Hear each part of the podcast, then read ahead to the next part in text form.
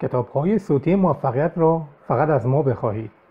ورتیوب تنها کانال اشتراک گذاری کتاب های صوتی موفقیت در یوتیوب. like و subscribe کنید تا بیشتر برایتان کتاب بخوانیم. به نام خدا. نام کتاب دختری با هفت اسم. فرار از کره شمالی. نویسنده هیون سئولی. مترجم اله علوی. محل نشر تهران. ناشر کتاب کوله پشتی سال انتشار 1396 گوینده مرزیه محمدی. صدا بردار گلبهار روشنیزاده. تهیه شده در استدیوی کتابخانه عمومی حسینیه ارشاد بخش نابینایان. تاریخ ضبط 22 اردیبهشت 1398 این کتاب مجموعاً در 429 صفحه به چاپ رسیده است. متن پشت جلد نگاهی فوقالعاده به زندگی در یکی از بیرحمترین و مخفی کارترین دیکتاتوری های جهان و مبارزه حراساور یک زن برای فرار از دستگیری و رساندن خانوادهش به آزادی.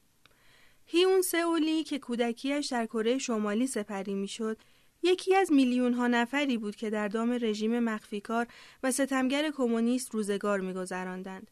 خانه کودکیش در مرز چین او را در شرایطی فراتر از حدود کشور محصولش قرار می‌داد و وقتی قحطی دهه 1990 آمد او شروع به تفکر پرسشگری و درک این نکته کرد که در سراسر عمرش شستشوی مغزی شده است با توجه به میزان فقر و بیچارگی اطرافیانش متوجه شد که کشورش نمی‌تواند چنان که می‌گفتند بهترین کشور روی کره زمین باشد. هنگامی که به سن 17 سالگی رسید تصمیم گرفت از کره شمالی بگریزد. در مخیلهش هم نمی گنجید که برای اینکه باز هم کنار خانوادهش باشد باید دوازده سال صبوری کند. فهرست مطالب سخن نویسنده صفحه یازده مقدمه صفحه 13 پیشگفتار صفحه 17 بخش اول بهترین کشور دنیا صفحه 21 فصل اول قطاری در دل کوهستان صفحه 23 فصل دوم شهری در مرز جهان صفحه 34 فصل سوم چشمان روی دیوار صفحه چهل. فصل چهارم. زن سیاه پوش صفحه چهل و هشت. فصل پنجم. مرد زیر پل صفحه پنجاه و پنج. فصل هفتم. شهر توسعه یافته صفحه هفتاد و دو. فصل هشتم. عکس اسرارآمیز صفحه هفتاد و نه. فصل نهم. کمونیست خوب بودن صفحه هشتاد و چهار. فصل دهم سرزمین سنگی صفحه 93 فصل یازدهم این خانه نفرین شده است صفحه 97 فصل دوازدهم فاجعه ای روی پل صفحه 103 فصل سیزدهم پرتوی بر دریای تاریک صفحه 109 فصل چهاردهم قلب بزرگ از تپیدن ایستاد صفحه 116 فصل پانزدهم. دوست دختر یک تبهکار. فصل شانزدهم. زمانی این نامه را می‌خوانی که پنج نفر از ما دیگر در این دنیا نخواهیم بود. صفحه 125 فصل هفدهم. نورهای چانگبای. صفحه 138 فصل هجدهم. روی یخ. صفحه 144 بخش دوم. در قلب اجدها صفحه 151 فصل 19 دیدار با آقای آهن. صفحه 153 فصل 20 حقایقی در مورد وطن. صفحه 158 فصل 21 خواستگار. صفحه 167 فصل 22 دام ازدواج. صفحه 175 فصل 23 دختر شنیانگ صفحه 183 فصل 24 تماسی پر از عذاب وجدان صفحه 190 فصل 25 دو مرد اهل کره جنوبی صفحه 198 فصل 26 بازجویی صفحه دویست و چهار. فصل بیست و هفتم نقشه صفحه دویست و یازده.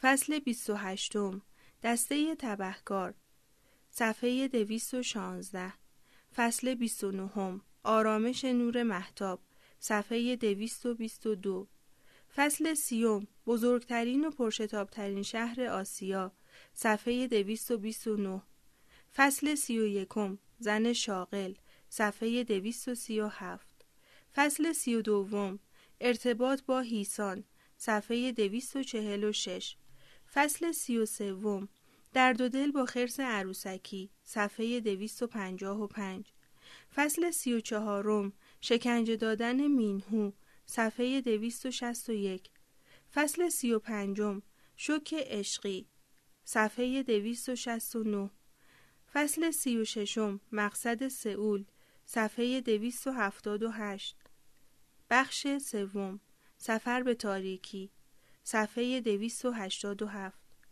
فصل سی و هفتم. به کره خوش آمدید. صفحه دویست و هشتاد و نو فصل سی و هشتم. زنها. صفحه دویست و نود و هفت. فصل سی و نهم. خانه وحدت. صفحه سیصد و شش. فصل چهلم. مسابقه یادگیری. صفحه سیصد و سیزده. فصل چهل و یکم. در انتظار سال 2012 صفحه 325 فصل چهل و دوم مکانی برای ارواح و سگهای هار صفحه 332 فصل چهل و سوم وضعیت بغرنج صفحه 338 فصل چهل و چهارم سفر شبانه صفحه 350 فصل چهل و پنجم زیر آسمان گسترده آسیا صفحه 357 فصل چهل و ششم گم شدن در لاوس صفحه 370 فصل چهل و هفتم به هر قیمتی صفحه 376 فصل چهل و هشتم مهربانی غریبه ها صفحه 383 فصل چهل و نهم سیاست رفت و آمد صفحه 394 فصل پنجاهم انتظار طولانی برای آزادی صفحه 403 فصل پنجاه و یکم. چند معجزه کوچک. صفحه 406 فصل پنجاه و دوم. آماده مرگ هستم. صفحه 411 فصل پنجاه و سوم. زیبایی یک ذهن آزاد.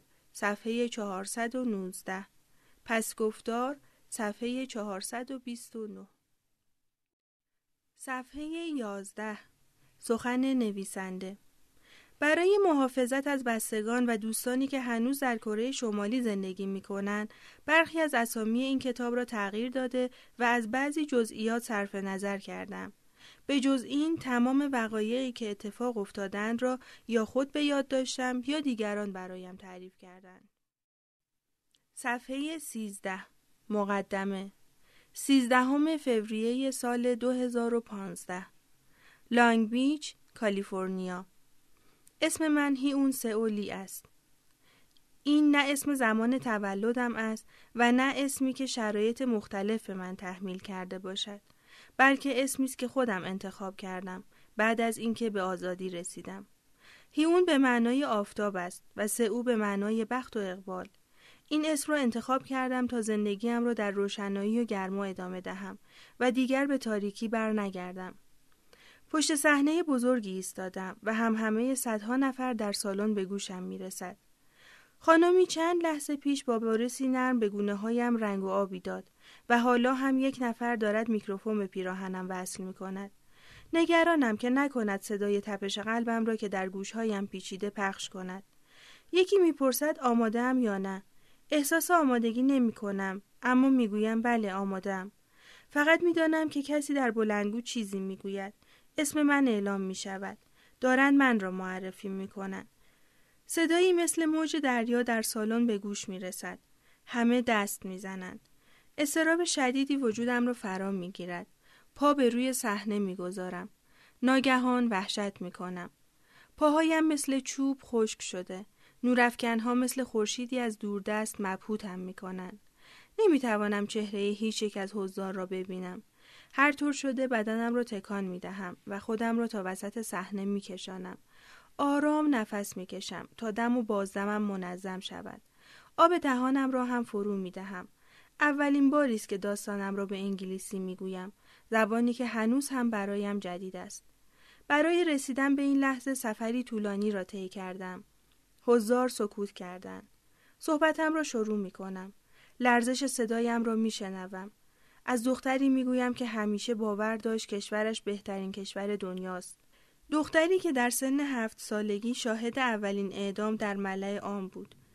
از شبی می‌گویم که این دختر از روی رودخانه یخزده گریخت اما زمانی فهمید که دیگر نمی‌تواند به خانه و نزد خانوادهش برگردد که خیلی دیر شده بود. از عواقب آن شب گفتم و حوادث وحشتناکی که سالهای بعد پیش آمد. دوبار جاری شدن اشکهایم را حس کردم. لحظه ای مکس کردم و با پلک زدن اشکهایم را کنار زدم. داستانی که می‌گویم برای افرادی مثل من که در کره شمالی به دنیا آمده و از آن فرار کردن داستان عجیبی نیست. اما می توانم تأثیرش را در افراد حاضر در این همایش ببینم. شوکه شدند. احتمالا از خودشان می‌پرسند چرا هنوز چنین کشوری در دنیا وجود دارد. شاید درک این واقعیت برایشان سختتر هم باشد که من چطور هنوز عاشق کشورم هستم و دلم برایش تنگ شده است. برای کوههای برفیش، برای بوی نفت سفید و زغال سنگ، برای دوران بچگیم، آغوش امن پدرم و خوابیدن کف زمینهای گرم. درست است که زندگی جدیدم راحت است اما هنوز هم دختری هستم اهل هیسان که آرزو دارد همراه خانوادهش در رستوران مورد علاقهشان نودل بخورد دلم برای دوچرخم تنگ شده و برای منظره رودخانه‌ای که به چین می رود. ترک کردن کره شمالی به ترک کردن هیچ کشوری شباهت ندارد.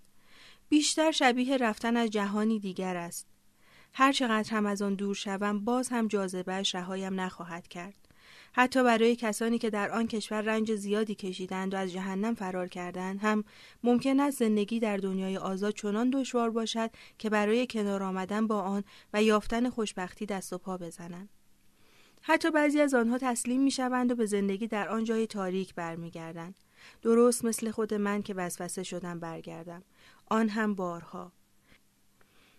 اما واقعیت این است که من نمی‌توانم برگردم. درست است که رویای آزادی کشورم را در سر می پرورانم.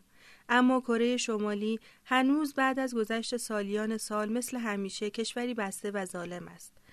و اگر زمانی برسد که بتوانم با امنیت خاطر به آن برگردم احتمالا در کشور خودم غریبه خواهم بود حالا که این کتاب را بازخوانی می کنم می بینم که این داستان بیداری من است داستان بلوغی طولانی و دشوار به این واقعیت دست یافتم که به عنوان یک فراری از کره شمالی در جهان غریبه محسوب می شوم. یک تبعیدی.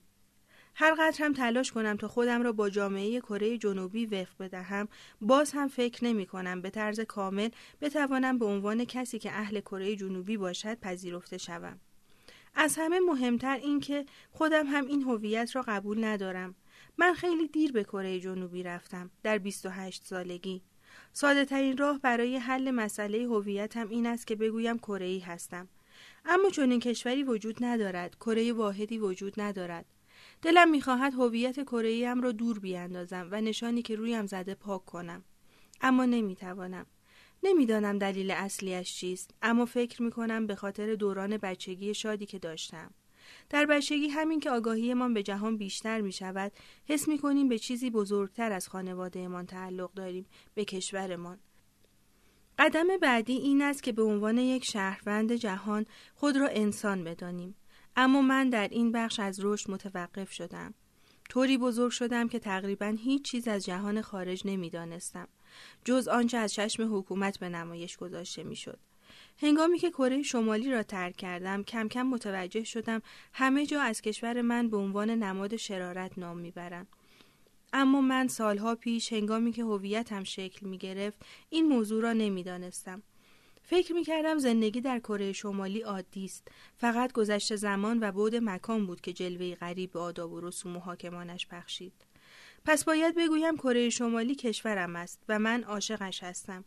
اما دلم می‌خواهد کشور خوبی شود. کشورم خانواده من است و بسیاری از آدمهای خوبی که در آنجا می‌شناسم. پس چطور ممکن است وطن پرست نباشم؟ این داستان من است. امیدوارم تصویری مختصر از جهانی که از آن گریختم ارائه بدهد.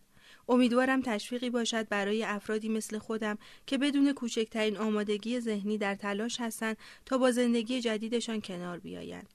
امیدوارم بالاخره دنیا صدایشان را بشنود و برای آنها کاری کند. صفحه 17 پیشگفتار. با صدای گریه مادرم از خواب بیدار شدم. مینهو برادر کوچکم هنوز روی زمین کنار من خواب بود. ناگهان پدرم سراسیمه وارد اتاق شد و فریاد زد بیدار شین. دستهای ما را کشید هلمان داد و از اتاق بیرون کرد. مادرم پشت سرش بود و مثل بید میلرزید. آسمان صاف بود غروب شده بود و هوا رو به تاریکی می‌رفت مینهو هنوز گیج خواب بود به خیابان رفتیم و سرمان را به سمت خانه چرخاندیم تنها چیزی که به چشم می‌خورد دود سیاه روغنی بود که از پشت آشپزخانه بیرون می‌زد و شعله های سیاه آتش که روی دیوارهای بیرون خانه زبانه می‌کشید در کمال تعجب دیدم پدرم با عجله به سمت خانه برگشت. صدای قررش عجیبی مثل حجوم طوفان از داخل خانه به گوش رسید. صدایی مثل بوم. کاشی های یک قسمت از سقف فرو ریخت و گلوله ای از آتش مثل یک گل نارنجی رنگ شن به آسمان پرتاب شد و خیابان را روشن کرد. یک قسمت از خانه غرق در آتش شد و دود غلیظ و سیاهی از بقیه پنجره ها بیرون زد. پدرم کجا بود؟ در یک چشم هم زدن تمام همسایه ها دورمان جمع شدند. یک نفر با سطل روی آتش آب میریخت.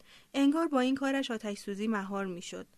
صدای قشقش کردن و از هم گسیختن چوب ها بلند شد و بعد هم کل سقف آتش گرفت. گریه نمی کردم. حتی نفس هم نمی کشیدم. چرا پدرم از خانه بیرون نمی آمد؟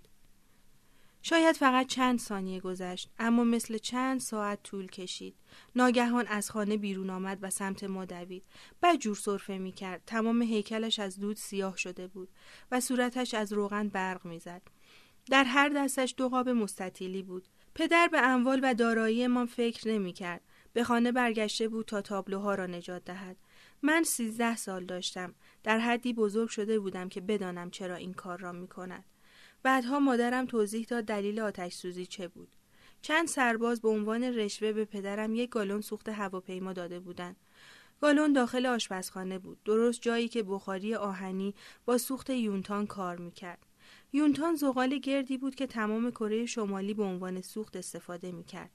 مادر در حال خالی کردن سوخت در گالون دیگری بود که ظرف از دستش سر خورد و روی زغال ها ریخت و منفجر شد. حتما همسایه ها به این فکر کردند که مادرم چه چیزی میپخته. دیواری از گرمای سوزان بر اثر آتش درست شده و در حال پیشروی بود. مینهو گریه می کرد. من دست مادرم را گرفته بودم و پدرم با دقت تابلوها را زمین گذاشت و بعد هر سه ما را در آغوش گرفت. این نوع ابراز علاقه آن هم در ملع عام از والدین من بعید بود. در آغوش همدیگر به تماشای باقی مانده خانه نشستیم که داشت بر اثر زبانه های آتش فرو میریخت. حتما همسایه ها احساس همدردی می کردن.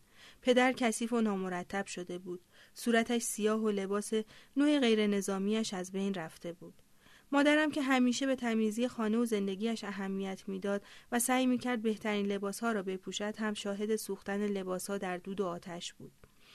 اما چیزی که بیشتر از همه من را متعجب می‌کرد این بود که هیچ کدام غمگین به نظر نمی رسیدن.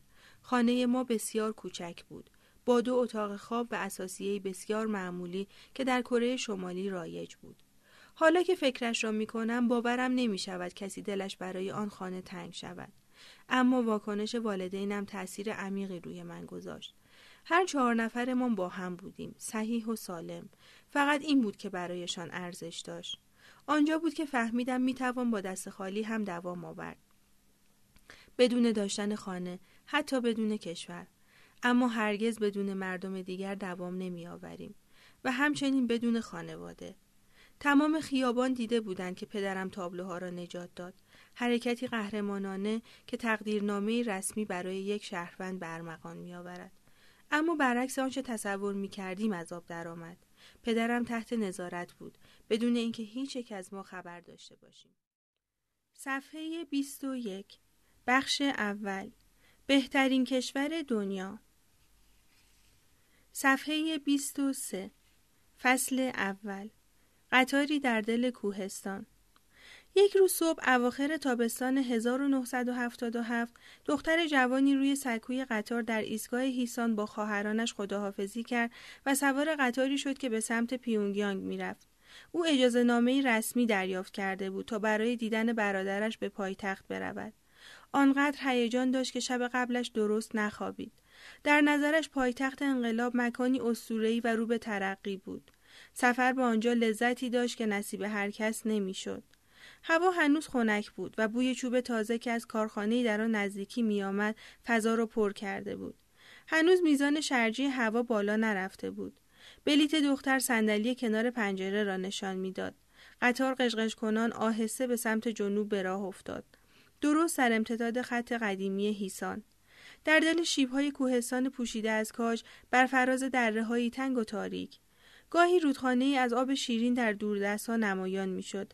اما کمی که از سفرش گذشت متوجه شد نمی‌تواند روی مناظر بیرون تمرکز کند. مدام حواسش پرت می‌شد. واگن پر بود از سربازانی جوان که با شور و هیجان به پایتخت برمیگشتند. ابتدا حضورشان برای دختر آزاردهنده بود. اما چیزی نگذشت که فهمید خودش هم همراه دیگر مسافران به شوخی های آنها لبخند می‌زند. افسرها همه افراد واگن را برای وقت گذرانی به کلمه بازی و تاسریزی دعوت کردند. وقتی دختر جوان بازی را باخت از او خواستند تا به عنوان جریمه آهنگی بخواند. همه افراد واگن سکوت کردند. دختر نگاهش را پایین انداخت و سعی کرد به خودش دل و جرأت بدهد. بعد ایستاد و دستش را به میله های واگن گرفت تا نیفتد. 22 سال داشت. موهای براق مشکیش را به خاطر سفر پشت سرش سنجاق کرده بود. و یک کت سفید و بلند ابریشمی با گلهای ریز قرمز رنگ پوشیده بود.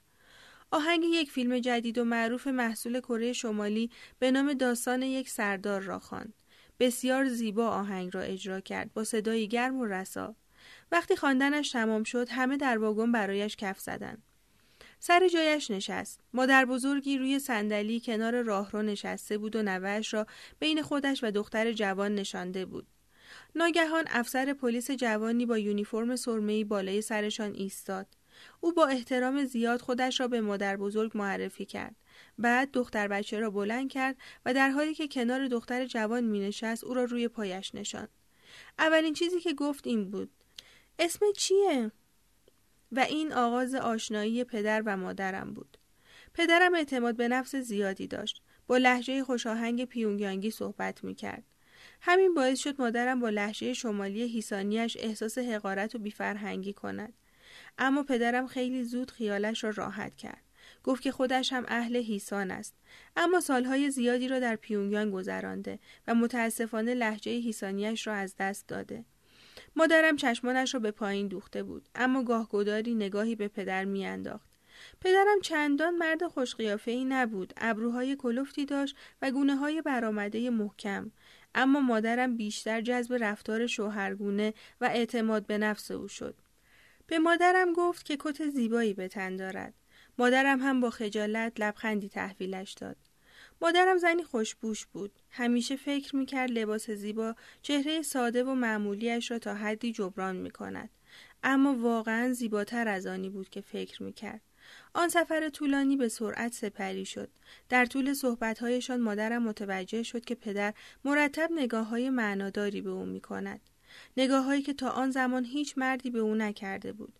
همین باعث شد صورتش داغ و سرخ شود. پدرم سنش را پرسید. بعد خیلی رسمی گفت اجازه میدین براتون نامه بنویسم؟ مادر پاسخ مثبت داد و آدرس منزلشان را برایش نوشت. بعدها مادر چیز زیادی از ملاقات با برادرش در پیونگیانگ به یاد نمی آورد. فکر و ذکرش شده بود افسر داخل قطار و تشعشعات نور خورشید در واگن که از دل کوهستان پوشیده از کاج میتابید. هیچ نامه ای نیامد. بعد از گذشت هفته ها مادرم سعی کرد او را از ذهن خود بیرون کند. با خود فکر می کرد حتما در پیونگیانگ دوست دختر دارد و پس از سه ماه فکر او را از سرش خارج کرد. شش ماه بعد یک شب خانواده در هیسان دور هم نشسته بودند. دمای هوا زیر صفر بود. اما آسمان هفته ها بود صاف مانده و تصویر زیبایی از پاییز و زمستان ساخته بود. آنها داشتن شامشان را تمام می کردن که صدای پوتین های پنج فولادی که به سمت خانه می آمد به گوش رسید. همگی با وحشت نگاهی به هم انداختند این وقت شب منتظر کسی نبودند یکی از خاله هایم رفت تا در را باز کند. مادرم را صدا زد و گفت یکی اومده تو رو ببینه. برق شهر رفته بود. مادرم شمعی برداشت و به سمت در رفت. پدرم با لباس نظامی جلوی در ایستاده بود. کلاهش را زیر بغلش زده بود و داشت از سرما میلرزید. به مادرم تعظیمی کرد و گفت که برای تمرین نظامی به جای دوری اعزام شده بود و اجازه نامه نوشتن نداشته و از او عذرخواهی کرد. لبخندش لطیف اما کمی نگران بود مادر او را به داخل خانه دعوت کرد تا خودش را گرم کند از همان شب شروع به اظهار عشق و علاقه کردند. دوازده ماه بعدی برای مادرم مثل یک رویا گذشت. تا آن روز عاشق نشده بود. هنوز پادگان پدرم در پیونگیانگ بود. بنابراین آنها هر هفته برای هم نامه می نوشتند و قرار می گذاشتند. مادرم برای دیدن او به پادگان می رفت و پدرم برای دیدنش با قطار به هیسان می آمد. همان شهری که خانواده مادرم با او آشنا شده بودند. هفته های بین ملاقات برای مادرم پر از لحظات شیرین نقشه کشیدن و رویا پردازی بود. مادر یک بار به من گفت که همه چیز در آن موقع حالتی پرزرق و برق و جادویی به خود گرفته بود. به نظر می رسید افراد دوروبرش همگی خوشبین هستند. مطمئن بود در این مورد خیال بافی نمی کند. جهان در اوج جنگ سرد به سر می برد اما کره شمالی در بهترین سالهایش بود. فراوانی محصول آن هم چندین سال پشت سر هم. به این معنا بود که به اندازه کافی غذا وجود دارد. صنایع کشور طبق استانداردهای کمونیسم جهانی مدرن شده بود. کره جنوبی دشمن خونی ما درگیر آشوبی سیاسی بود و سربازهای آمریکایی تازه در جنگ خونین با نیروهای کمونیستی در ویتنام شکست خورده بودند. به نظر می رسید نظام سرمایهداری جهانی در حال سقوط است. موج اعتماد به نفسی در کشور ما ایجاد شده بود و حس می کردیم تاریخ به سود ما حرکت می کند. هنگامی که بهار از راه رسید و برف کوهها کم کم آب شد پدرم به هیسان آمد تا از مادرم خواستگاری کند. مادرم هم با اشک پیشنهادش را قبول کرد و خوشبختیش کامل شد. به علاوه هر دو خانواده از سنگبون بالایی برخوردار بودند و همین موقعیتشان را در جامعه تضمین می کرد. بون نوعی سیستم طبقاتی است که در کره شمالی اعمال می شود بر اساس اینکه پدر یک خانواده قبل از تأسیس کشور در سال 1948 در آن سال و بعد از آن چه کاری می کرده. خانواده ها به طبقات وفادار، مردد و دشمن تقسیم بندی می شوند. اگر پدر بزرگ خانواده ای تبار کارگری یا دهقانی داشت و در جنگ کره در جبهه درستی بود، آن خانواده در طبقه وفادار قرار می گرفت.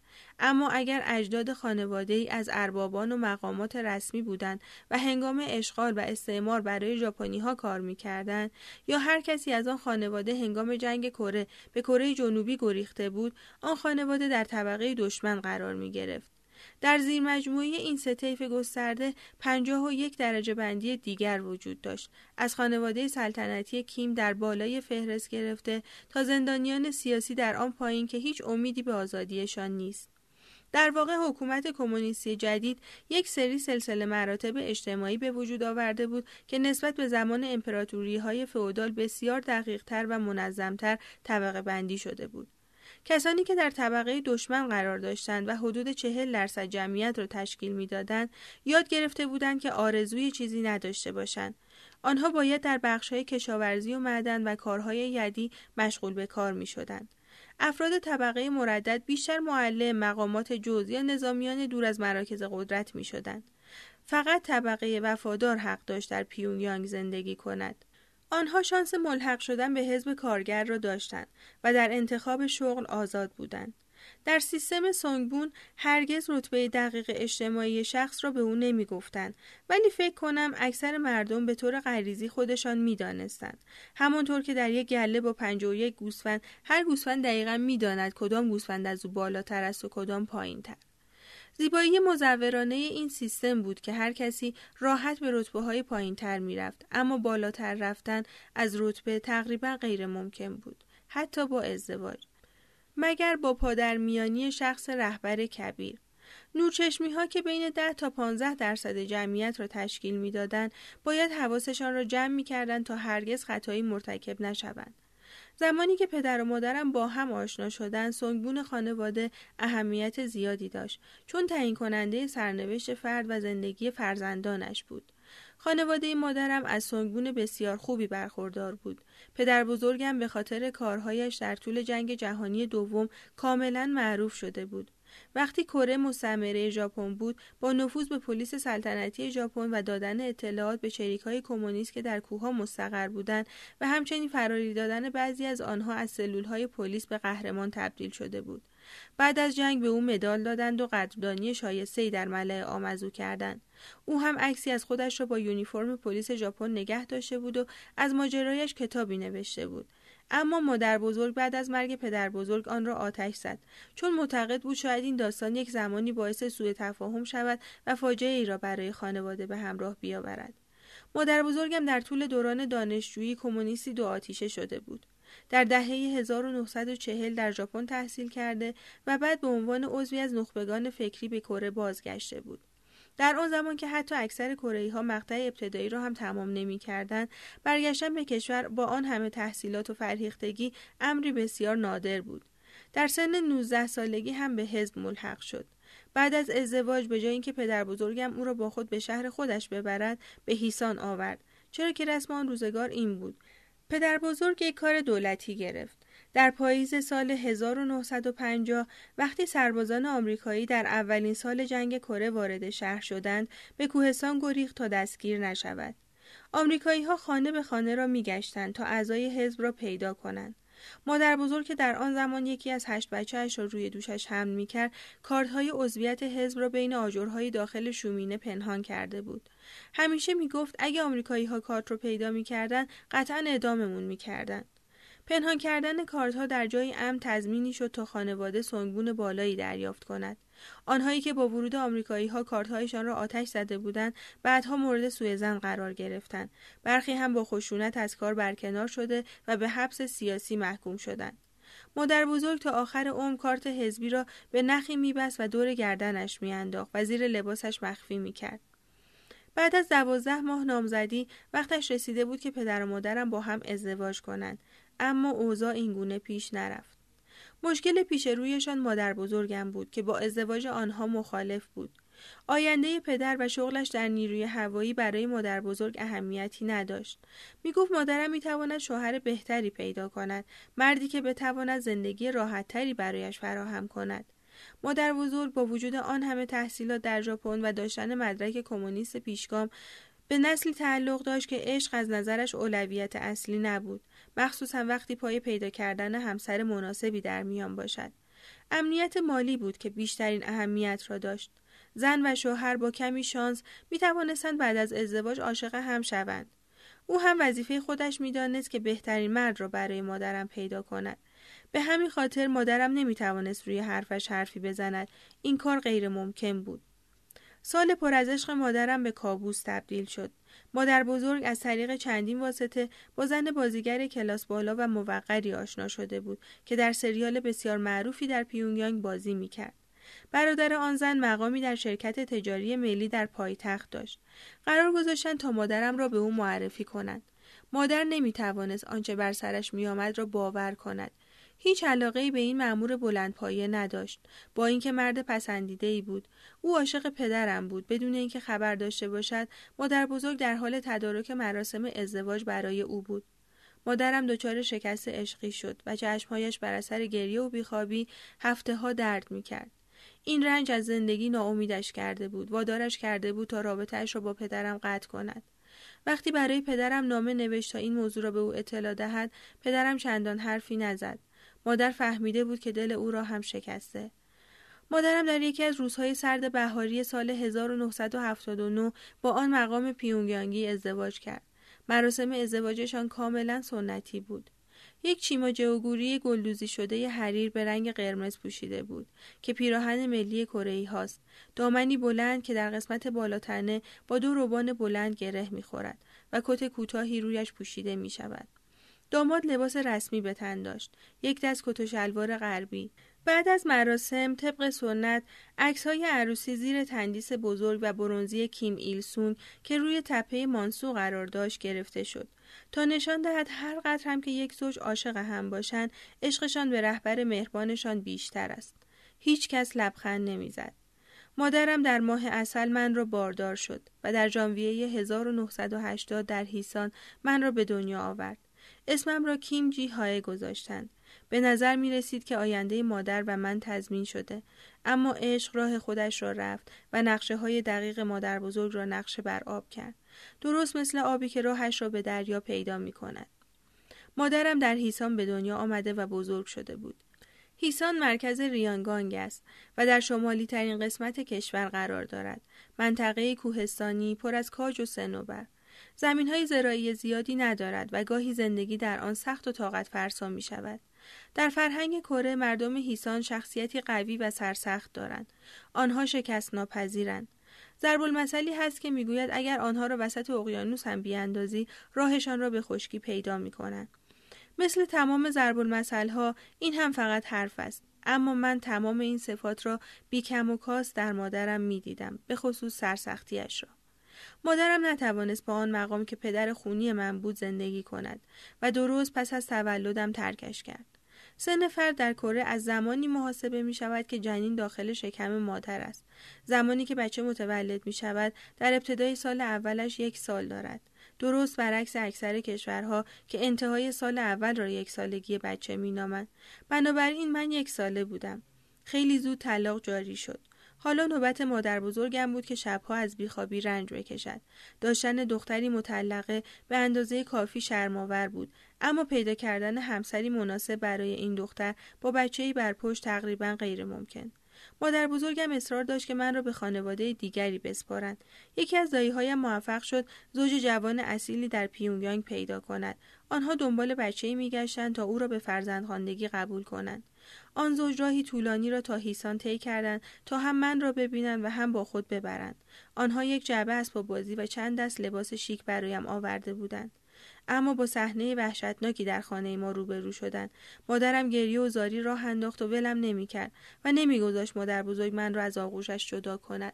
من هم با صدایی بلند به گریه افتادم.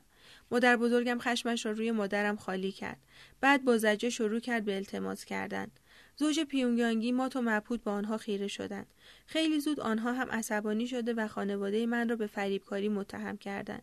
چیزی نگذشت که مادرم به پادگان پدر نظامیم سفر کرد. در تجدید دیداری عاشقانه پدرم بلافاصله با آغوش باز از مادر استقبال کرد و بدون کوچکترین تردیدی من را هم به عنوان دخترش پذیرفت. آنها به قدری عاشق هم بودند که مادر بزرگ کوتاه آمد و نظرش در مورد پدرم تغییر کرد. هر کس او را می‌دید می‌فهمید شخصیتی قدرتمند دارد. اما در عین حال مهربان و نجیب بود. هرگز لب به الکل نمی‌زد و کنترلش را از دست نمی‌داد. اما احساس شدید بین پدر و مادرم مادر بزرگ را نگران کرده بود.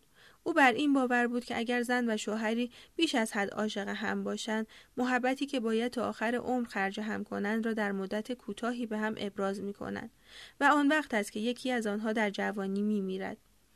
بالاخره بنا شد پدر و مادرم با هم ازدواج کنند اما این بار مشکل جدیدی داشت. این بار والدین پدرم. قطعا اگر آنها میفهمیدند که مادرم از مرد دیگری بچه دارد با این ازدواج مخالفت می‌کردند. بنابراین والدینم تلاش کردند تا وجود من را مثل یک راز مخفی نگه دارند. اما در شهری مثل هیسان که اکثر مردم همدیگر را میشناختند نگه داشتن چنین رازی آسان نبود. در نهایت راز فاش شد. و تنها چند روز قبل از عروسی پدر و مادرم مادر بزرگ و پدر بزرگ حقیقت را در مورد من فهمیدند و با ازدواج آن دو مخالفت کردند. پدرم آجزانه به آنها التماس کرد. طاقت نداشت برای بار دوم با ازدواجش با مادر مخالفت شود. در نهایت با اکراه بسیار رضایت دادند اما تنها به یک شرط اینکه اسم من کلا عوض شود و به اسمی تبدیل شود که نماد پیوستن به یک خانواده جدید باشد در کره شمالی مثل جاهای دیگر اگر مادری ازدواج مجدد می کرد می توانست نام خانوادگی فرزندش را تغییر دهد و این امری رایج بود. اما تغییر نام کوچک غیر عادی بود. مادرم چاره دیگری نداشت. بنابراین در سن چهار سالگی درست پس از ازدواج والدینم هویتم برای بار دوم تغییر کرد. نام جدیدم پارک مین یونگ شد. عروسی بسیار بی سر و صدا در هیسان برگزار شد. دیگر خبری از چیماجه و گوری پرزرق و برق نبود. مادرم کت و دامنی شیک پوشیده بود و پدر یونیفرم نظامیش را به تن داشت. والدین پدرم به هیچ وجه سعی نکردند تا نارضایتیشان را از خانواده مادرم پنهان کنند. من برای درک این تنش ها خیلی کوچک بودم. حتی از اصل و نسب خودم هم چیزی نمی‌دانستم و تا سالها بعد یعنی دوران دبستان از این راز با خبر نبودم. بخشی از وجودم هنوز هم آرزو می کند ای کاش هرگز این راز آشکار نمی شد. کشف حقیقت هم برای من هم برای مرد مهربان و نازنینی که پدرم محسوب می شد عواقب تلخی به همراه داشت. صفحه سی و چهار فصل دوم شهری در مرز جهان چهار سال اول عمرم را در خانواده پرجمعیت با چند خاله و دایی در استان ریانگانگ سپری کردم. چهار سال اول عمرم را در خانواده پرجمعیت با چند خاله و دایی در استان ریانگانگ سپری کردم. قرار بود بعد از ازدواج پدر و مادرم خانه به دوش شویم و به خاطر پدر به شهرها و پادگانهای مختلف کشور سفر کنیم. ولی آن چهار سال اول وابستگی عاطفی عمیقی نسبت به هیسان در من ایجاد کرد و این وابستگی تا آخر عمر رهایم نکرد. استان ریانگانگ مرتفع ترین قسمت کره است. منظره کوههایش در تابستان دیدنی است. زمستانهایی برفی و سرد دارد. در دوران استعمار یعنی از سال 1910 تا 1945 ژاپنی ها را آهن و کارخانه های چوببری را وارد کره کردند. بعضی روزها همه جا را بوی کاشهای تازه بریده شده پر می کرد. این استان هم اماکن مقدس انقلاب اطراف کوه پکتو بلندترین قله کره شمالی را احاطه کرده بود و هم برعکس محلی بود که تبعیدی های منطقه بیمحصول بیکام از خانواده های خیانتکار به رژیم به آنجا فرستاده می شدن. وقتی بچه بودم هیسان مکان جالبی برای زندگی محسوب می شد. نه به خاطر هیجانش هیچ جا در کشور ما صحنه تئاتر رستوران و خورده فرهنگ های بروزی نداشت جاذبه شهر ما مجاورت آن به رودخانه باریک یالو مرز باستانی کره و چین بود در کشور بسته ای مثل کره شمالی هیسان شهری در مرز جهان به نظر می رسید. برای شهروندانی که آنجا زندگی می کردن، این شهر دریچه ای بود که از طریق آن انواع و اقسام اجناس خارجی عالی چه قانونی و چه غیر قانونی و چه بسیار قانونی وارد کشور می شد. همین امر باعث شده بود آنجا کانون پرزرق و برق تجارت و قاچاق شود که سود و منفعت زیادی برای محلی ها داشت. بهترین منفعتش فرصت شراکت پردرآمد با چینی های آن سوی رودخانه بود که پول زیادی برای اهالی هیسان به همراه داشت. گاهی اوقات به نظر می رسید مکان نیمه بیقانونی است که در آن قوانین سختگیرانه دولت زیاد هم سخت گرفته نمی شود. در واقع این موضوع به این دلیل بود که همگی از رئیس حزبی شهرداری گرفته تا پایین ترین مرزبان ها خواستار سهمی از ثروت بودند. هرچند گاهی اوقات سختگیری های بیرحمانه از سوی پایتخت اعمال می شد. در نتیجه مردم هیسان ذهن تجاری پیدا کرده بودند و در این زمینه از دیگر مردم کره شمالی برتر بودند. بزرگترها به من می‌گفتند که ما شانس آورده ایم که در هیسان زندگی می کنیم. می‌گفتند بعد از پیونگیانگ اینجا بهترین شهر کشور است. اولین خاطره هم مربوط به هیسان است و چیزی نمانده بود که آخرین خاطره هم هم بشود. عجیب است که یادم مانده آن روز چه پیراهنی پوشیده بودم. پیراهنی زیبا به رنگ آبی روشن پرس زنان به سمت چمنهای ساحل پشت خانهمان رفتم و روی تخته های راه آهن نشستم از زمین سنگ جمع می کردم و روی دامنم می گذاشتم. دستها و پیراهنم حسابی کثیف شده بود. ناگهان صدای بلندی در آسمان پیچید و در کوهها تنین انداز شد. سرم را چرخاندم و دیدم یک چیز سیاه به بزرگی یک ساختمان از پیچ خط آهن بین درختهای کاج به سمت من می آید. نمی‌دانستم چیست. تصاویر گیج کننده ای از آن لحظه در ذهنم به جا مانده است. چراغ جلوهای روشن، صدای قیشقیش آهن، بوی تند دود، صدای فریاد و دوباره صدای بوق. آن چیز سیاه درست مقابلم رسید و از رویم رد شد. من زیرش بودم. صدای آهن و بوی دود وحشتناکی می‌داد. بعدها راننده قطار به مادرم گفت که سر پیچ متوجه من شده حدودا صد متر بالاتر از من و می‌دانست فاصله به قدری کم است که اگر حتی ترمز می‌کرد باز هم به من برخورد می‌کرد گفته بود نزدیک بود سکته کند من از زیر چهارمین واگن بیرون خزیدم. نمی‌دانستم چرا میخندم. افراد زیادی کنار ساحل جمع شده بودند. مادرم هم بین آنها بود. دستهایم را گرفت و بلندم کرد و شروع کرد به فریاد زدن. چند بار بهت بگم مین یونگ هیچ وقت نرو اون پایین. بعد من را به سینهش چسباند و بیوقفه شروع کرد به گریه کردن. زنی وسط جمعیت سمت ما آمد و به مادرم گفت این نشونه خوبیه. جان سالم به در بردن از چنین فاجعه ای آن هم در کودکی نشان می دهد که من زندگی طولانی خواهم داشت. مادرم آدمی خرافاتی بود. سالیان سال حرف آن زن را تکرار می کرد. برای من هم تبدیل به وحی آسمانی شده بود و در مواقع خطر آن را به یاد می آوردم. مادرم یکی از هشت فرزند خانواده بود چهار دختر و چهار پسر که همهشان از کل شقی اهالی هیسان برخوردار بودند و هر کدام هم شغلی متفاوت داشتند در یک سو دایی پولدار بود او مدیر یک کارخانه بازرگانی بسیار موفق در پیونگیانگ بود که کارشان مربوط می‌شد به تجارت کالاهای لوکس غربی. او مایه افتخار خانواده بود. در سوی دیگر درست برعکس او دایی فقیر بود. او پس از ازدواج با یک دختر مزرعه دار در سیستم سنگبون تنزل رتبه پیدا کرده بود. ذاتا هنرمند بود و می توانست یکی از معدود نخبگانی شود که اجازه داشت نقاشی رهبر را بکشد. اما به جای آن روزهای زندگیش را صرف نقاشی کردن پلاکارت های تبلیغاتی بلند و قرمز رنگی می کرد که در مزارع قرار می گرفت. پلاکارت ها به کشاورزان خسته نصیحت می کردند که مرحله تکاملی رشد اقتصادی را آزاد کنند و چیزهایی از این قبیل. برادر دیگر دایی سینما بود که سالن سینمای محلی را اداره می کرد و دیگری دایی شیرهی بود که شخصیتی پرنفوذ در هیسان محسوب می شد. سنگبون بالا مانع از بازجویی او می شد و پلیس محل از او رشوه می گرفت. همیشه من را روی زانوهایش می نشان و داستانهای آمیانه قشنگی از کوهستان، حیوانات و دیوهای می گفت. حالا که آن داستانها را به یاد میآورم با خودم می‌گویم احتمالا در حال نشگی آنها را می‌گفته خانواده برای مادرم بسیار با ارزش بود. زندگی اجتماعی ما در همان جمع خانوادگی ما صورت می گرفت. مادرم بیرون از خانه دوست زیادی نداشت. از این رو کاملا شبیه پدرم بود.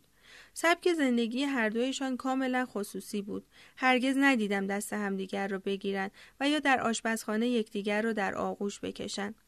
در کره شمالی کمتر کسی پیدا می شود که احساساتش را در ملع آن بروز دهد. با این وجود علاقهشان نسبت به هم کاملا بارز بود. گاهی اوقات سر میز شام مادرم به پدر می‌گفت خوشحالم که با آشنا شدم و پدرم سمت من خم می‌شد و با صدای آهسته که مادر بتواند بشنود می‌گفت اگه برام یه کامیون دختر می آوردن و ازم می‌خواستن یکی از اونا رو انتخاب کنم همشون رو پس می‌زدم و مادرتو انتخاب می‌کردم در طول زندگی مشترکشان همیشه عاشق هم ماندند. مادرم میخندید و می‌گفت پدرت قشنگترین گوشای عالم رو داره.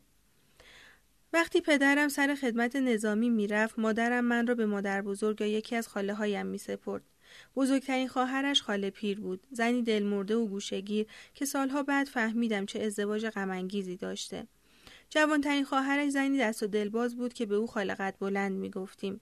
زیباترین و بااستعدادترین خواهرش خاله زیبا بود. وقتی دختر بچه بود دلش می‌خواست اسکیت باز روی یخ شود اما یک بار پایش سر خورد و یک دندانش شکست و مادر بزرگم به رویای او خاتمه داد. خاله زیبا مغز خوبی در تجارت داشت استعدادی که مادرم هم از آن برخوردار بود و با فرستادن کالاهای چینی به پیونگیانگ و هامهونگ پول خوبی به دست می آورد. دختر محکم و قدرتمندی هم بود. یک بار در شرایطی که بیمارستان نه برق داشت و نه داروی بیهوشی کافی با یک شمع زیر عمل جراحی آپاندیس رفت. خاله می‌گفت صدای بریدن شکمم رو میشنیدم. از ترس وحشت می‌کردم. درد نداشت؟ معلومه که داشت اما چاره ای نداشتم. مادرم ذاتا تاجر بود. این جنبه از شخصیتش برای زنی که سونگبون بالایی داشت بسیار غیرعادی بود.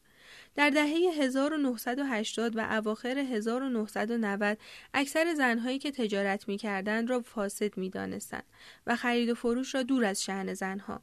اما مادر من اهل حیسان بود و تجارت در خونش. در طول سالهای بعد معامله های پرسود بزرگی کرد و توانست از چندین بحران خانواده را از فقر نجات دهد.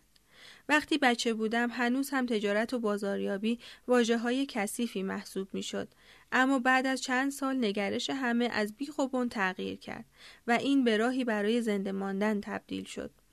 مادرم در تربیت من بسیار سختگیری می‌کرد و به همین دلیل من خوب تربیت شدم. استانداردهایی بالا برای هر چیز داشت و به من یاد داده بود که پریدن وسط حرف بزرگترها، صحبت کردن با صدای بلند و با عجله و دهان باز غذا خوردن بیادبی است.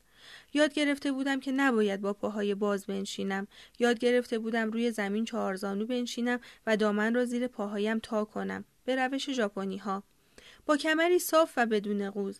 مادرم به من یاد داده بود صبحها هنگام خداحافظی به او و پدرم تعظیم کنم آن هم با زاویه کامل 90 درجه یک بار یکی از دوستانم هنگام تعظیم من را دید و پرسید چرا این کارو می‌کنی سوالش من را متعجب کرد مگه تو این کارو نمی‌کنی دوستم از خنده قش کرد از آن به بعد به خاطر تعظیم های رسمی و 90 درجه ای مسخره هم می‌کرد مادر در خانه از بینظمی متنفر بود و وسواس شدیدی روی تمیزی و انضباط داشت همیشه در ملع عام بهترین لباسهایش را می پوشید. هرگز لباس کهنه نمی پوشید و به مد بسیار اهمیت می‌داد. با این وجود به ندرت از ظاهر خودش راضی می‌شد. در جامعه‌ای که زنهای صورتگرد و چشم درشت و لبادامی زیبا به نظر می رسیدن، مادرم قصه چشمهای باریک و صورت زاویه دارش را می‌خورد و بعضی وقتها خودش را مسخره می کرد. وقتی تو رو حامله بودم همش نگران بودم که نکنه شبیه من بشی. علاقه به مد را از او به بردم. فکر می کردم مهد کودک را در هیسان سپری می کنم اما اینطور نشد. یک شب در ماه دسامبر پدرم با لبانی خندان از سر کار به خانه برگشت. بیرون برف شدیدی میبارید و کلاه و یونیفرمش از برف سفید شده بود. دستهایش را به هم زد و یک لیوان چای داغ خواست. بعد گفت که ترفی گرفته و به او انتقالی دادند. ما باید به آنجو نقل مکان می کردیم. شهری نزدیک سواحل غربی کره شمالی. صفحه چهل فصل سوم چشمان روی دیوار اوایل سال 1984 به آنجو رفتیم. من چهار ساله بودم. مادرم با دیدن شهر وا رفت. صنعت اصلی آن منطقه کار در معدن زغال سنگ است. رودخانه چونگچون که از داخل شهر میگذرد به دریای زرد راه دارد. از های معدن و توفاله های زغال سنگ کاملا سیاه شده بود. حتی می‌گفتند ها بوی بسیار بدی می‌دهد و در های بارانی احتمال جاری شدن سیل زیاد است. آنجو هم مثل دیگر شهرهای کره شمالی بعد از جنگ کره بازسازی شد. البته تمام شهرها ظاهری کثیف و بیروح داشتند. ساختمان های مسکونی از جنس بتون وسط جاده اصلی صف کشیده بودند و چندین ساختمان دولتی به سبک روسی و یک پارک عمومی با مجسمه کیم ایل سونگ هم به چشم می‌خورد. ما بقیه شهر را خانه هایی با سقف های سفالی شیبدار تشکیل می‌دادند. البته باید گفت که هیسان هم تفاوت زیادی با این شهر نداشت اما به دلیل وجود چشمانداز کوهستانی و زندگی پر جنب و جوش خانوادگی ما برای همه ما به شهری افسانه‌ای تبدیل شده بود. مادرم از ترک هیسان بسیار پشیمان بود چون می‌دانست به سادگی نمی‌تواند مادر خواهر و برادرانش را ببیند. اما این را هم می‌دانست که زندگی ما از امتیاز ویژه‌ای برخوردار است. اکثر خانواده های کره شمالی نمی توانستند به جایی سفر کنند و تمام عمرشان را در یک منطقه میگذراندند. حتی اگر می‌خواستند از محلهشان به محله دیگری بروند نیاز به اجازه نامه رسمی داشتند. اما شغل پدر من باعث شده بود به کالاهایی دسترسی داشته باشد که در دسترس دیگران نبود. ما در بیشتر وعده های غذایی گوشت و ماهی میخوردیم و من نمی‌دانستم اکثر مردم کره شمالی آنقدر دیر به دیر گوشت و ماهی می‌خورند که حتی آخرین باری که خورده بودند را به یاد نمیآورند. شاید فقط روز تولد رهبران که جیره اضافی بین همه پخش می‌شد. خانه جدید ما را که در پادگان نظامی پدرم بود دوست نداشتیم.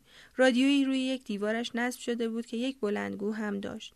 این رادیو نه خاموش می‌شد و نه کنترل صدا داشت و گاه و بیگاه دستورات آموزشی حمله هوایی توسط بانجانگ رئیس یگان خلق محله من از طریق این رادیو اعلام می‌شد.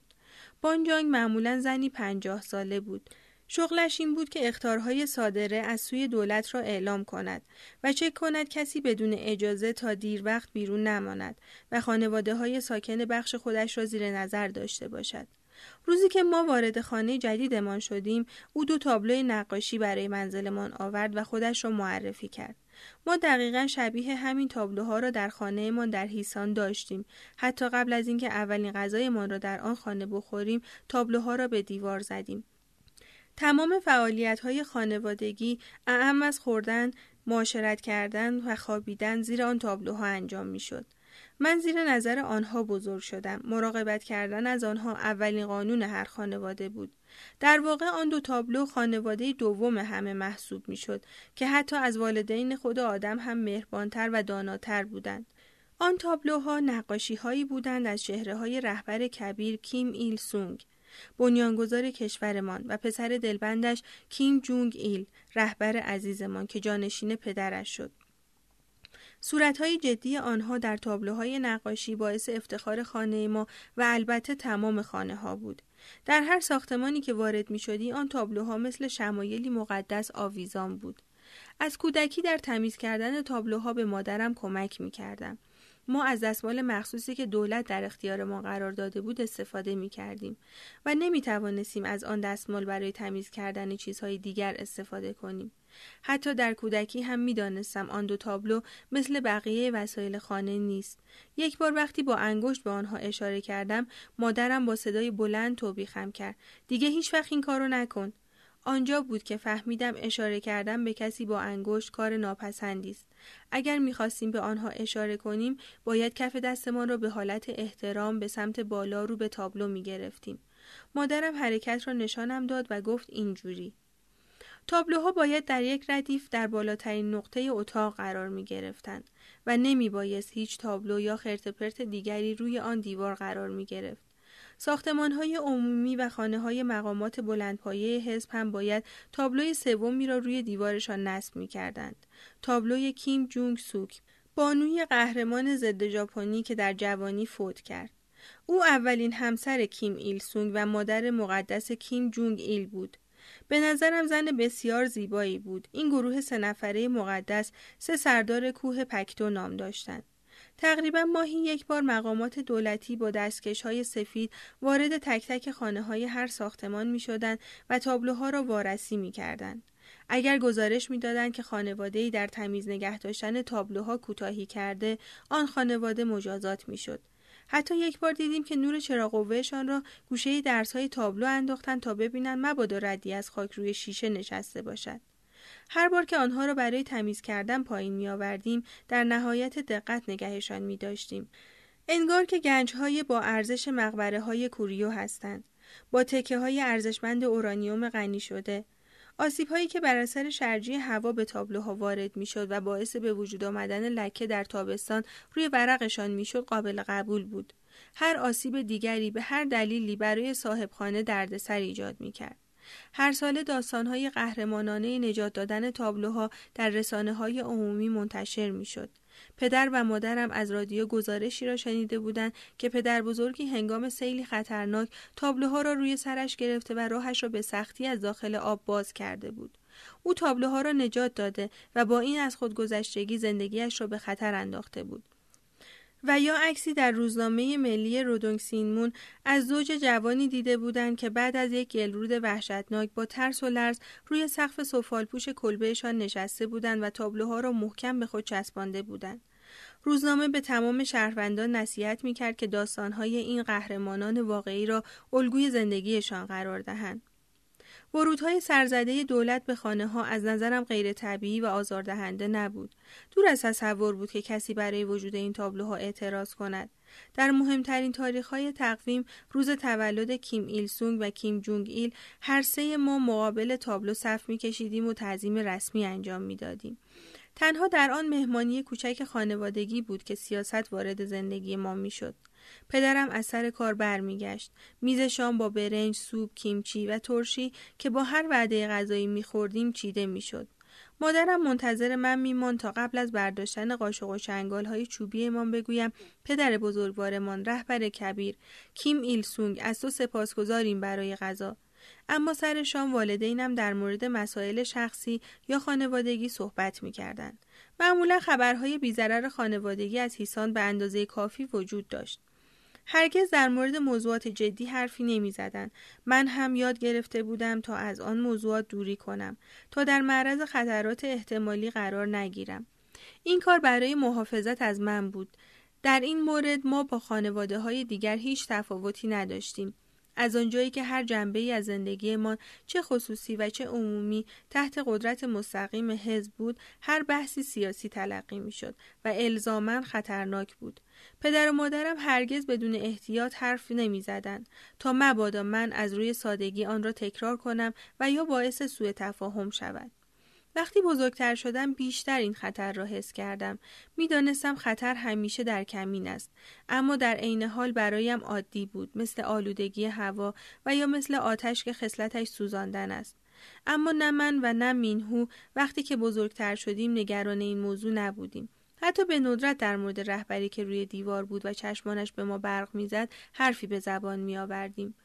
می‌دانستیم اگر کسی گزارش می‌داد که اسم کیم ایل سونگ را بدون گفتن یکی از القابش رهبر کبیر، رهبر و پدر بزرگوار، رفیق، رئیس جمهور یا ارتش بود به زبان آورده ایم تنبیه سختی در انتظارمان خواهد بود. من با بچه های دیگر بازی و حتی دعوا می کردم. درست مثل تمام بچه های دنیا. والدینم همیشه نگران من بودند. به خصوص مادرم که استعداد خاصی در رفع کردن خطر داشت. بخشی از آن به دلیل داشتن اعتماد به نفس در زنی بود که سنگبون بالایی دارد بخشی از آن هم به دلیل داشتن درایت ذاتی در ارتباط برقرار کردن با مردم بود که باعث شده بود بارها ما را از مخمسه نجات دهد او با بانجانگ ساختمان رابطه خوبی برقرار کرده بود و سعی می کرد هر هفته در جلسات آپارتمان حاضر شود. او را همراهی کند و برایش هدایای کوچکی ببرد. اکثر بانجانگ هایی که ما می شناختیم زنهایی خشن و بیروح بودند که مادرم می توانست با آنها ارتباط برقرار کند. اما همیشه مراقب بود که توی دید نباشیم و نظر مقامات دولتی به ما جلب نشود و یا حسادتی صورت نگیرد. اگر مادرم نمی توانست مشکلی را با دلیل و نیکخواهی حل کند آن را با پول حل می کرد.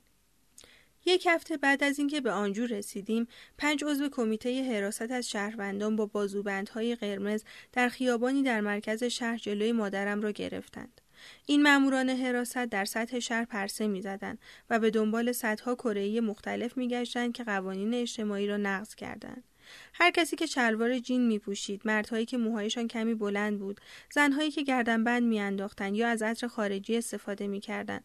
تمام اینها غیر اجتماعی بود و نمادی از فساد اخلاقی و افتادن در دام نظام سرمایهداری به شمار می‌رفت. گاهی اوقات ماموران حراست به شدت خشن و خودخواه می شدن. کسیفترین حیله آنها این بود که صبحها در اوج شلوغی افرادی را دستگیر کنند که نشان رهبر کبیر را در خانه جا گذاشته بودند. نشان گرد کوچکی با عکس چهره رهبر کبیر که تمام بزرگسالان کره شمالی سمت قلبشان سنجاق می کردند. این نوع دستگیری ها مشکلات جدی به همراه داشت. هیچ کس نمی توانست به راحتی بگوید که رهبر کبیر را فراموش کرده است.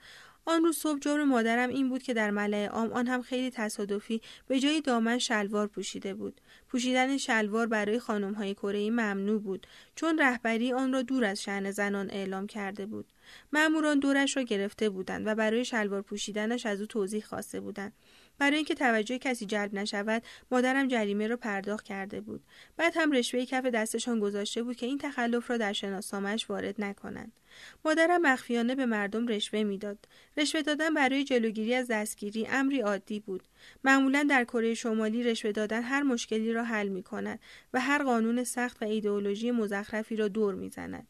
دیگر کم کم به زندگی در پادگان عادت کرده بودیم. تازه فهمیده بودم که زندگی نظامی تفاوت چندانی با زندگی شهروندی ندارد. همه همدیگر را می شناختند و درصد امنیت بسیار پایین بود. پدرم به شوخی می گفت که تمام کشور یک پادگان نظامی است. هیچ کدام از ما به راحتی با کسی دوست نمی شدیم. مادرم هم درست مثل پدرم از معاشرت دوری می کرد. او می دانست چگونه فاصله اش را با دیگران حفظ کند. این قضیه در کشوری که هرچه بیشتر مردم را بشناسی بیشتر مورد انتقاد و اتهام قرار می‌گیری به او کمک زیادی می‌کرد. اگر یکی از دوستانم را به خانه می آوردم مادرم بیشتر مهمان نوازی می کرد تا اینکه واقعا روی خوش نشان بدهد و با او گرم بگیرد. اما این شخصیت واقعی او نبود. یکی از های کره شمالی این بود که همه نقابی در دست داشتند و در مواقع خطر آن را به چهره می‌زدند. نقابی که مادرم بیرون از جمع خانوادگی می‌زد، زنی سرسخت و مقتصد با رتبه سنگبون بالا بود. در حقیقت شخصیت شوخ و قلب مهربانش را پشت نقاب پنهان می‌کرد. او برای عزیزانش همه نوع خطری را به جان می‌خرید. مرتب به خواهر و برادرهایش که وضع مالی خوبی نداشتند کمک می‌کرد به خصوص به دایی فقیر و خانواده همسرش که روی زمین زرایی اشتراکی کار می‌کردند به قدری از نظر غذا لباس و پول به آنها می رسید که متاسفانه باید بگویم من ناراحت می شدم و گله می کردم. او با تمام واقع بینیش ذاتی مقدس داشت. رابطه قلبی بسیار قوی با اجدادش داشت و همیشه برای شادی روحشان در قبرستان غذا و خیرات می‌داد. به خصوص در شب سال نوی قمری و همچنین در چوسوک. جشن پاییزی برداشت محصول. گاهی اوقات با خشم به من می‌گفت مراقب حرف زدنت باش. انگار که اجدادش صدای من را میشنوند. صمیمیترین دوستم در آن دوران سگ کوچکم بود. از آن نژاد سگهای کوچک و نازی بود که در کشورهای دیگر لباس تنش می‌کردند. اما من اجازه این کار را نداشتم. چون پوشاندن لباس تن سگها مثال بارزی از نظام داری بود. سربازهای آشغال آمریکایی به سگهایشان بیشتر از انسان اهمیت می‌دادند. این جمله ای بود که معلمم در مهد کودک به ما گفته بود. حتی اونها لباسهای رسمی تن سگهاشون می‌کنن. به همین دلیله که خودشون هم شبیه سگها هستند. شش ساله بودم که در آنجو به مهد کودک رفتم. مهد کودک باعث تغییر نامحسوسی در رابطم با پدر و مادر شد. اگرچه برای درک این موضوع خیلی بچه بودم در واقع من دیگر به آنها تعلق نداشتم بلکه متعلق به دولت بودم صفحه چهل و هشت فصل چهارم زن سیاه پوش سال تحصیلی با تعطیلات طولانی زمستانی به جای تابستان در سپتامبر آغاز شد. چون گرم نگه داشتن مدارس در سرمای طاقت فرسای کره شمالی بسیار مشکل بود. مهد کودک من بخاری چوبسوز بزرگی وسط کلاس داشت و دیوارها پر بود از نقاشی های رنگی از صحنه اجرای ژیمناستیک بچه ها بچه های یونیفرم پوش و یک سرباز اهل کره شمالی که در یک زمان یک سرباز آمریکایی و یک سرباز ژاپنی و یک سرباز اهل کره جنوبی را با سرنیزه تفنگش به چهار میخ کشیده بود آموزش ایدئولوژی از روز اول شروع شد معلم ها برایمان داستانهایی خواندند از بچه های قهرمانی که در زمان استعمار کره شمالی علیه ژاپنی ها جنگیده بودند. و افسانه هایی گفتند از دوران کودکی کیم ایل سونگ که چگونه به خاطر شادی مردمش رنج می‌کشید و حتی در کودکی غذا و کفشهایش را به کودکان فقیر میبخشید. هر زمان حرف از رهبران می‌شد معلم ها با صدایی آهسته و لرزان حرف می‌زدند گویی نام خدایان زنده را بر لب می‌برند روی دیوارها عکسهایی از کیم ایل سونگ به عنوان جنگجوی جوان، کیم ایل سونگ در بین یتیمهای خندان، کیم ایل سونگ در یونیفرم سفید سپهبدیش به عنوان پدر ملت ما آویزان کرده بودند. او قد بلند و گیرا بود و همسر شجاعش کیم جونگ سوک که پا به پای او می جنگید زنی افسانه‌ای به نظر می رسید. پرستش آنها کار مشکلی نبود. داستان تولد پسرشان رهبر عزیز کیم جونگ ایل مو بر تن آدم راست می کرد. تولدش با نشانه هایی از معجزه در آسمان ها پیشگویی شده بود.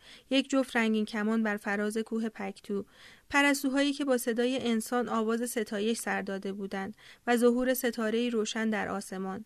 ما به این ها گوش می‌دادیم و بدنمان از ترس میلرزید. این یک معجزه ناب بود. بعد معلم ها تشویقمان می‌کردند تا کلبه چوبی و پوشیده از برف او را هنگام تولد با کوههای مقدسی پشت کلبه و ستاره جدیدی در آسمان نقاشی کنیم. شانزدهم فوریه روز تولدش روز ستاره روشن نام گرفته بود. همچنین مهد کودک ماکتی از کلبه او که برف رویش را پوشانده بود زیر محافظی شیشهای نگهداری می‌کرد. من احساس شعف می کردم. ما فرزندان کیم ایل سونگ بودیم و همین باعث می شد بچه های بزرگترین ملت روی کره زمین محسوب شویم. سرود میخواندیم در مورد مانگیونگ داه دهکده که در آن متولد شده بود میرقصیدیم و هنگام گفتن نام دهکده دستهایمان را بالا می بردیم. تولدش پانزدهم آوریل روز خورشید نام داشت و کشور ما سرزمین خورشید ابدی بود. این دو روز تولد تعطیل رسمی بود و بین بچه ها هدیه و شکلات تقسیم می شد. ما از کودکی رهبر کبیر و رهبر عزیز را نمادهایی از هدیه و هیجان می دانستیم. همونطور که بچه های غربی نظرشان در مورد بابا نوئل لینگونه بود. آنقدر کوچک بودم که نمی‌دانستم نباید هر حرفی را باور کرد. کاملا بر این باور بودم که این خانواده قهرمان سرزمین ما را نجات داده بودند. کیم ایلسونگ بود که همه چیز را در کشور ما خلق کرده بود. قبل از او هیچ چیز در کشور وجود نداشت. او پدر پدرمان و پدر مادرمان بود. او جنگجوی شکست ناپذیری بود که دو قدرت بزرگ امپراتوری را در یک دوره از عمرش شکست داده بود. اتفاقی که هرگز پیش از آن در تاریخ پنج هزار ساله ما رخ نداده بود. در طول ده سال در صد هزار نبرد علیه ژاپنی ها شرکت کرده بود و این جنگ ها همه قبل از نبرد او با سربازان آمریکایی بوده است. او می توانست روزها بدون استراحت سفر کند. می توانست همزمان هم در غرب حضور داشته باشد هم در شرق. با حضورش گلها می شکفتند و برفها زوب می شدند. حتی از عروسک هایی که با آنها بازی می کردیم به عنوان ابزار آموزش های ایدئولوژیکی استفاده می شد. اگر من از آجرهای ساختمان ها قطاری می ساختم معلم به من می گفت که بهتر از قطار را به کره جنوبی برانم و بچه های گرسنه آنجا را نجات دهم. مأموریت من این بود که آنها را به خانه و به آغوش رهبر کبیر بزرگوار برگردانم. اکثر شعرهایی که سر کلاس میخواندیم در مورد متحد کردن کره بود. این موضوع خیلی روی قلب من تاثیر میگذاشت چون به ما می‌گفتند که بچه های کره جنوبی لباس های پاره و کهنه میپوشند در انبارهای آشغال دنبال غذا میگردند. و از ظلم زجرآور سربازان آمریکایی رنج می‌کشند چون آمریکایی ها آنها را هدف تمرینات نظامی خود قرار می دهند. با جیپ از رویشان رد می شوند و یا آنها را مجبور می کنند که کفش هایشان را واکس بزنند. معلم نقاشی هایی از این بچه ها به ما نشان می‌داد که در زمستان با پای برهنه مشغول گدایی هستند. دلم بی نهایت برایشان میسوخت و آرزو می کردم ای کاش می توانستم آنها را نجات دهم. معلم ها با ما مهربان بودند چون طبق گفته و نظریات مکرر رهبر کبیر بچه ها آینده مملکت بودند و باید مثل مقامات سلطنتی با آنها رفتار شود. تنبیه بدنی در مدارس وجود نداشت. آهنگی به نام ما خوشحالیم را میخواندیم و من تک تک واجه هایش را از ته دل میخواندم. همگی ما احساس عشق، اعتماد به نفس و قدردانی می کردیم. والدینم هرگز جرأت نمی کردن جلوی من و بعدها جلوی مینهو از مدرسه من انتقاد کنند. این کار خطرناک بود. هیچ کدامشان نه نظری در مورد آنچه یاد می گرفتیم می و نه ما را تشویق می کردن. در واقع اصلا حرفی از آن به میان نمی آوردن.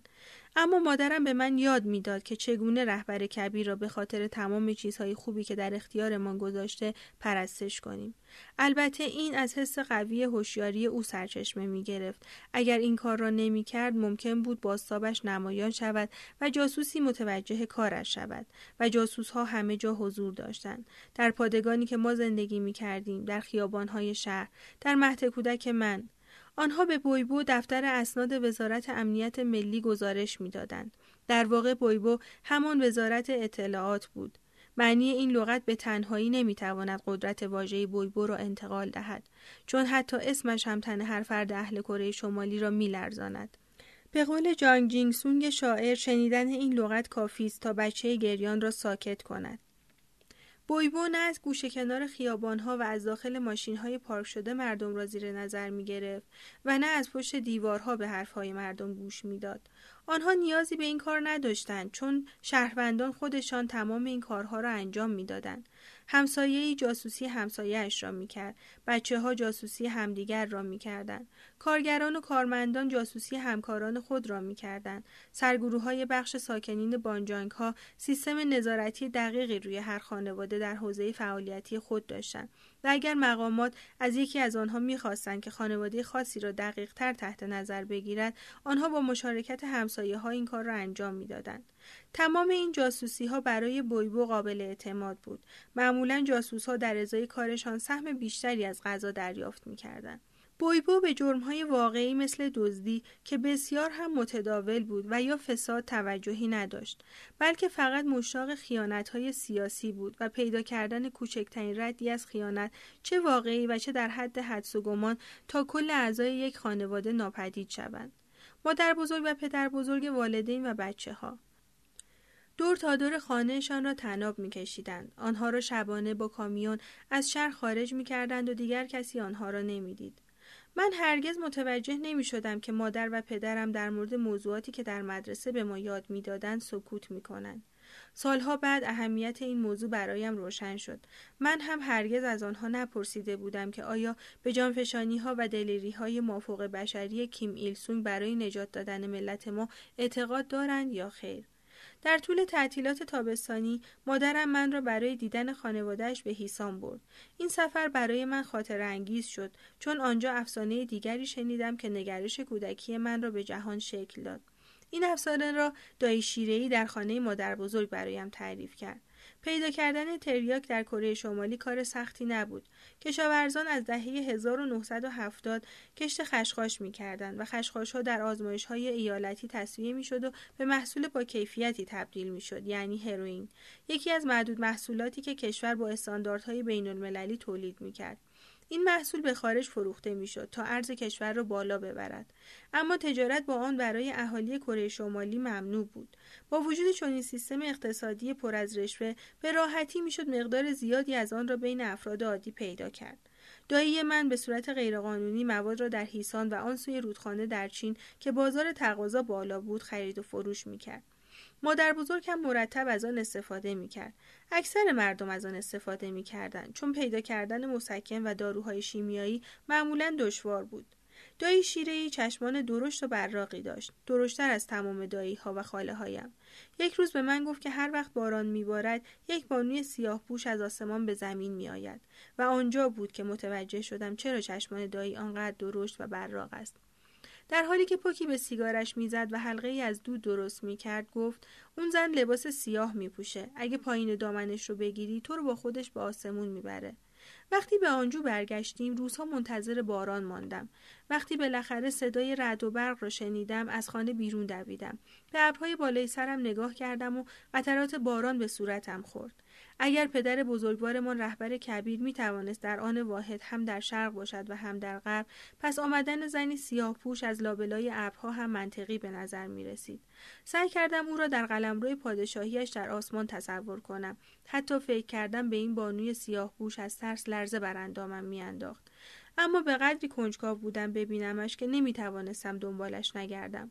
محکم به پله ها چسبیده بودم. از ترس اینکه نکند با سرعت باران پایین بیاید و من را برو باید مادرم خیلی زود این تصور را خراب کرد. از جلوی در ورودی فریاد زد. چیکار می‌کنی؟ بیا تو. منتظر بانوی سیاه پوشم چی؟ و ناگهان حالتش تغییر کرد. انگار که داشت چیزی را به یاد می آورد قطعا داستان دایی ای را به یاد آورده بود و تازه فهمید که من گول حرفهایش را خورده و داستان را باور کرده بودم. ناگهان زد زیر خنده. از خنده خم شد و با دست شکمش را گرفت. من را بغل کرد. لرزیدن بدنش را حس می کردم ساعتها بعد وقتی پدرم از سر کار به خانه برگشت مادر مشغول پختن برنج بود و هنوز هم می خندید و چشمهایش را با لبه آستینش پاک می کرد آنجا بود که حسابی گیج شدم. قرار بود بعضی افسانه ها را با جان و دل باور کنم و هرگز با آنها شک نکنم و باور کردن ما بقیه افسانه ها به قیمت آبرو و حیثیتم تمام می‌شد. واقعا دلم می‌خواست افسانه زن سیاهپوش را باور کنم. دنیای داخل مهد کودک دنیای مشخصی بود. معلم ها برای هر چیز خوب و هر چیز بد جواب ساده ای داشتند. اما دنیای بیرون از مهد کودک دنیای گیج کننده ای بود. شاید دایی شیره ای می توانست دنیای بیرون را برایم تفسیر کند. البته اگر می توانستم مکالمه ای عادی با او داشته باشم. آنجو شهری کثیف و دلگیر بود اما تپه های اطرافش زیبا بود. من سه تابستان دلپذیر دوران بچگیم را در آنجو گذراندم. ما در بین علفزارها و گلهای وحشی به پیکنیک می رفتیم. در ماهای خاصی از سال هوا از وزوز سنجاقک ها پر می شد. آنها چرخ می زدند و رنگین کمانی از نورهای آبی و سبز می ساختند. ما روی چمنهای دراز دنبالشان می کردیم. تمام بچه ها همین کار را می کردند. آخر هفته ها پدر هم به ما ملحق می شد. بعضی از بچه ها سر سنجاقک ها را می کندند و آنها را می خوردند و می گفتند که مزه آجیل می دهند. یک بار که برای پیکنیک بیرون رفته بودیم زیراندازمان را در بیشهزاری از درختان بلند کاج پهن کردیم. مادرم با شاخه بزرگی به درخت چندین ضربه زد و ناگهان بارانی از میوه کاج روی زمین ریخت. ما هرگز آنقدر با هم نخندیده بودیم. آن صحنه خیلی واضح به عنوان لحظه های ناب خوشبختی در ذهنم باقی مانده است. آن هم درست قبل از آنکه مصیبتی بر سرم آید. وقتی به خانه برگشتم فهمیدم سگ کوچکم را کشتند یکی از های نظامی پادگان از رویش رد شده بود. خیلی گریه کردم. پدرم گفت که دیگر نمی‌تواند برایم سگ بگیرد. چون پیدا کردن سگ خانگی بسیار مشکل بود. اما مرگ سگم نبود که خاطرات کودکیم را تحت شعاع خود قرار داد. اتفاق بدتری بود. صفحه پنجاه و پنج. فصل پنجم. مرد زیر پل. بعد از ظهر یک روز گرم وقتی هفت ساله بودم مادرم من را برای انجام یک سری کارها به شهر فرستاد. هوا به شدت شرجی بود. رودخانه بوی تعفن می‌داد. همه جا پر از مگس بود. قدم زنان از کنار رودخانه سمت خانه می رفتم که کمی جلوتر جمعیتی را دیدم. تعداد زیادی از مردم زیر پل راه آهن جمع شده بودند. حس غریزی عجیبی به من می گفت که اتفاق بدی افتاده است.